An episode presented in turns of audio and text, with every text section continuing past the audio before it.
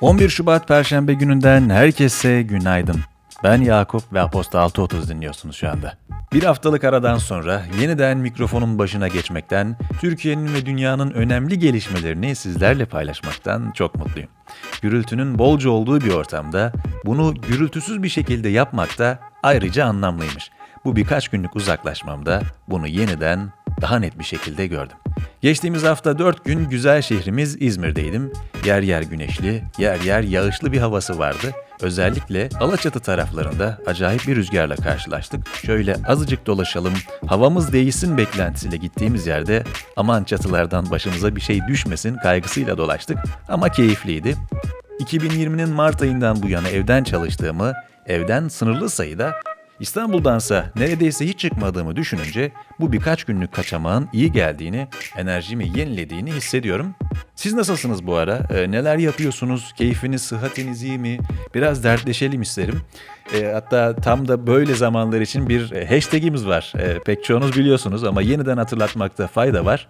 Aposto Podcast hashtag ile tüm düşüncelerinizi, yorumlarınızı, önerilerinizi bizlerle dilediğiniz zaman paylaşabilirsiniz. Bu hashtag tam da bu zamanlar için var değil mi? Yanıtlarınızı bekliyorum.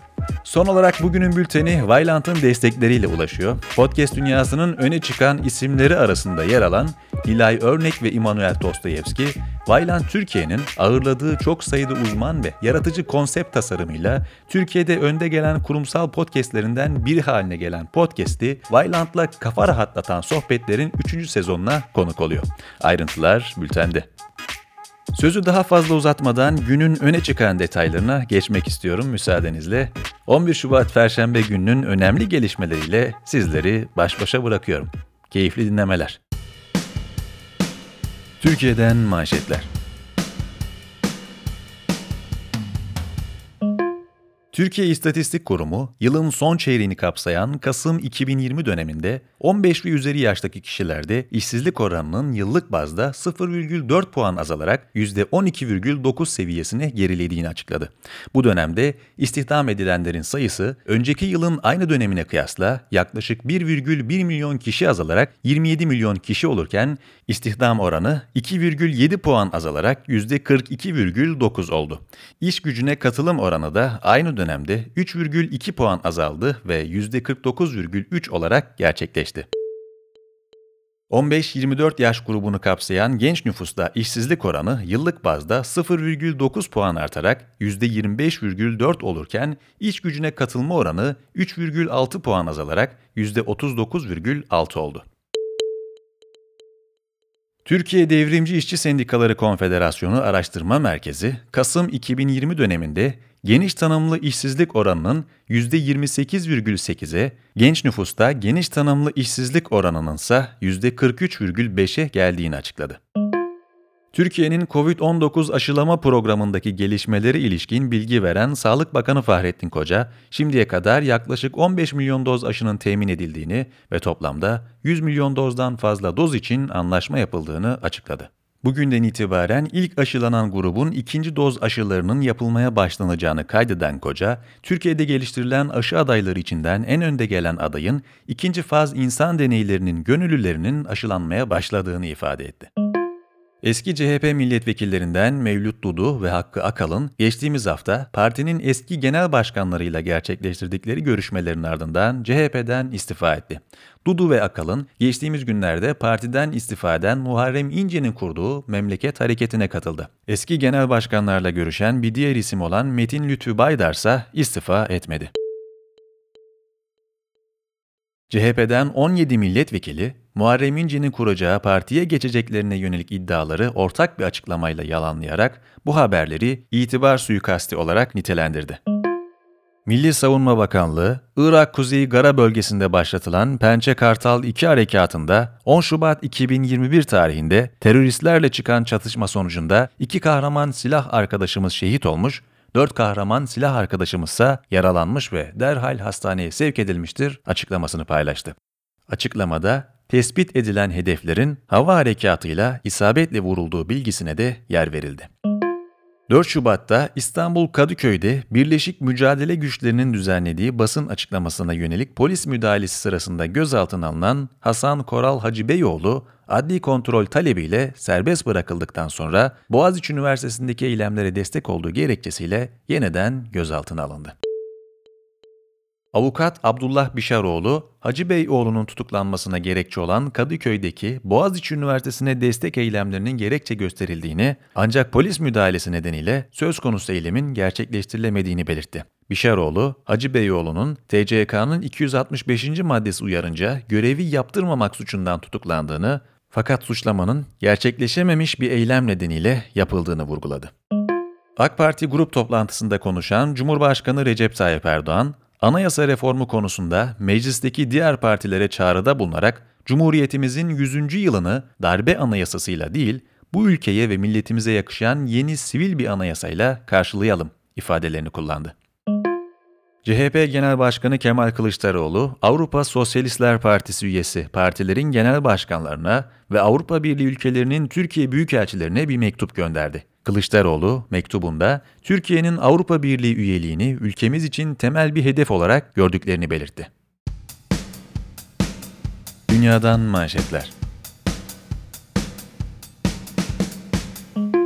Birleşmiş Milletler Ticaret ve Kalkınma Konferansı 2020'de küresel ticaretin pandemi kaynaklı etkiler nedeniyle önceki yıla kıyasla yaklaşık %9 azaldığını açıkladı. Kurum son çeyrekte mal ticareti öncülüğünde toparlanma görülse de bunun dengesiz ilerlediğini ve birçok ülkenin geride kaldığını ifade etti. Küresel çapta yaşanan çip kıtlığı şirketleri olumsuz etkilemeye devam ediyor. Dün 2020'nin son çeyreğin ilişkin kazanç raporunu açıklayan ABD merkezli otomotiv şirketi General Motors, söz konusu kıtlığın bu yıl şirketin karını 1,5-2 milyar dolar kadar azaltabileceğini belirtti. Geçtiğimiz hafta Ford da benzer şekilde 1 ila 2,5 milyar dolarlık zarar tahmini yapmıştı. Çin Ulusal Uzay İdaresi, keşif aracı Tianwen-1'in 7 aylık bir yolculuktan sonra Mars yörüngesine girdiğini duyurdu. Çin Uzay İdaresi, aracın Mars'ın jeopolitik yapısı, atmosferi, doğası ve toprağı hakkında bilgi toplayacağını söyledi. Yüzeye inişin Mayıs ya da Haziran ayında gerçekleşmesi bekleniyor. TikTok'un ABD'deki faaliyetlerinin Walmart ve Oracle'a satışı, Joe Biden yönetiminin Çin merkezli teknoloji şirketlerinin ulusal güvenlik üzerinde yarattığı belirtilen tehdidi kapsamlı bir değerlendirmeyi alması sonucunda belirsiz bir süreliğine askıya alındı. Eski Başkan Donald Trump, geçtiğimiz yıl Çin merkezli ByteDance'in çatısı altında bulunan sosyal medya platformunun kullanıcı verilerini Çin'deki yetkililere aktardığı iddiasıyla ülkedeki faaliyetlerinin ABD merkezli bir şirkete satışını emretmiş, uzun yasal süreçler nihai bir satış anlaşması yapılmasının önünü kesmişti.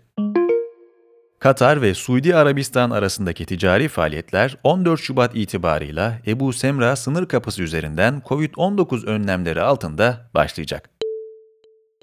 Suudi Arabistan, Birleşik Arap Emirlikleri, Bahreyn ve Mısır 2017 yazında terör gruplarını desteklediği suçlamasıyla Katar'la tüm diplomatik ilişkilerini kesmiş ve ülkeye ekonomik ambargo uygulamaya başlamıştı. Ambargonun bu yıl 5 Ocak'ta düzenlenen Körfez İşbirliği Konseyi zirvesinde kaldırıldığı duyurulmuştu. ABD'de 54 senatör, Başkan Joe Biden'a gönderdikleri bir mektupta Türkiye'ye yönelik eleştirilerde bulundu. Cumhurbaşkanı Recep Tayyip Erdoğan'ın ülkesini giderek otoriterleşen bir rotaya soktuğunu ifade eden senatörler, Erdoğan'ın sistematik olarak muhalefeti ötekileştirdiğini, eleştirel medya kuruluşlarını susturduğunu, bağımsız hakimlerin yerine partisine yakın isimleri atadığını ve birçok gazeteciyi hapse attığını belirtti. Senatörler Biden yönetimine Türkiye ile insan hakları ve demokrasideki gerileme konusunda açıkça konuşulması gerektiğini söyledi. Dünya Sağlık Örgütü, AstraZeneca'nın Oxford Üniversitesi işbirliğiyle geliştirdiği COVID-19 aşısının yaşlılar dahil tüm yetişkinler için kullanılabileceğini açıkladı. Örgüt, aşının Güney Afrika gibi SARS-CoV-2'nin yeni varyasyonlarının görüldüğü ve bu nedenle aşının etkinliğine ilişkin soru işaretlerinin oluştuğu ülkelerde de kullanılmasının uygun olacağını ifade etti. Fransa ve İsveç gibi bazı ülkeler AstraZeneca Oxford aşısının kullanımını yaşlı bireyler için yeterince deneysel veri bulunmadığı için genç yetişkinlerle sınırlamıştı. Avrupa Birliği Komisyonu Başkanı Ursula von der Leyen, birliğin COVID-19 aşılarıyla ilgili stratejisinde bazı hatalar yapıldığını söyledi. Aşılara onay vermede geç kaldıklarını, toplu üretim konusunda fazla iyimser olduklarını ve siparişlerin zamanında teslim edileceğine fazla inandıklarını belirten von der Leyen, AB'nin bugüne kadar yaklaşık 2,3 milyar doz toplu alım yapma kararının ise arkasında durdu. ABD Senatosu'nun yerel saatle salı akşamı 44'e karşı 56 oyla eski ABD Başkanı Donald Trump'ın azdine ilişkin talebin duruşma aşamasına geçmesini onaylamasının ardından azil duruşması dün başladı. Davacı tarafı temsil eden 9 Demokrat Parti üyesi Trump'ın seçimlere hile karıştırıldığına yönelik yanlış iddialarla 6 Ocak'taki kongre binası baskınının tohumlarını çok önceden ektiğini savundu. Temsilciler Meclisi'nden gelen bu üyeler Trump'ı isyana tahrikle suçluyor. ABD Başkanı Joe Biden, Myanmar'daki sivil yönetime darbeyle el koyan askerlere karşı yaptırım kararı aldıklarını açıkladı. Biden, konuya ilişkin açıklamasında Myanmar'daki askeri darbenin arkasındaki ordu liderlerine, bağlantılı oldukları şirketlere ve yakın aile üyelerine ivedilikle yaptırım uygulanması için yeni bir kararname imzaladım ifadelerine yer verdi. Yaptırımların kimler için geçerli olduğuna bu hafta içinde karar verilecek. Politika Covid-19 salgının nedeniyle hayatını kaybeden 90 bin kişi, başarısız bir aşılama kampanyası ve Avrupa Birliği'nden gelecek 200 milyar avroluk fonun kullanımına dair tartışmalardan sonra İtalya, son bir ayda ciddi bir siyasi krizle karşı karşıya kaldı. Ülkenin Giuseppe Conte başbakanlığındaki merkez sol hükümeti çökerken eski koalisyon ortaklarının yeni bir hükümet kurma çabaları sonuç vermedi. Sonunda İtalya Cumhurbaşkanı Sergio Mattarella hükümet kurma görevini koalisyon ortaklarından alarak Süper Mario lakabıyla tanınan Avrupa Merkez Bankası eski başkanı Mario Draghi'ye verdi. Avro bölgesini kurtaran adam olarak tanınan Draghi'nin İtalya'nın kurtarıcısı olup olmayacağına dair tartışmaların başlaması da gecikmedi. Nurefşan Kutlu'nun hayli güzel başlıklandırdığı yazısı Süper Mario İtalya'yı kurtarabilir miyi daha detaylı incelemek için bülteni ziyaret etmeyi unutmayınız. Ekipten öneriler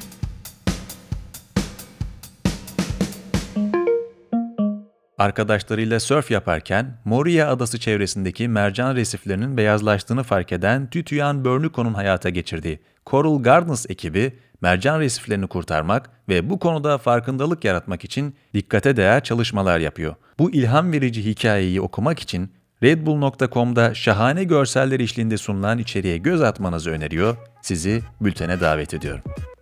Bir yayının daha sonuna geldik. Ben Yakup. 11 Şubat Perşembe gününün Aposto 6.30 yayınını dinlediniz. Bu hafta Cumartesi günü de mikrofonda ben olacağım.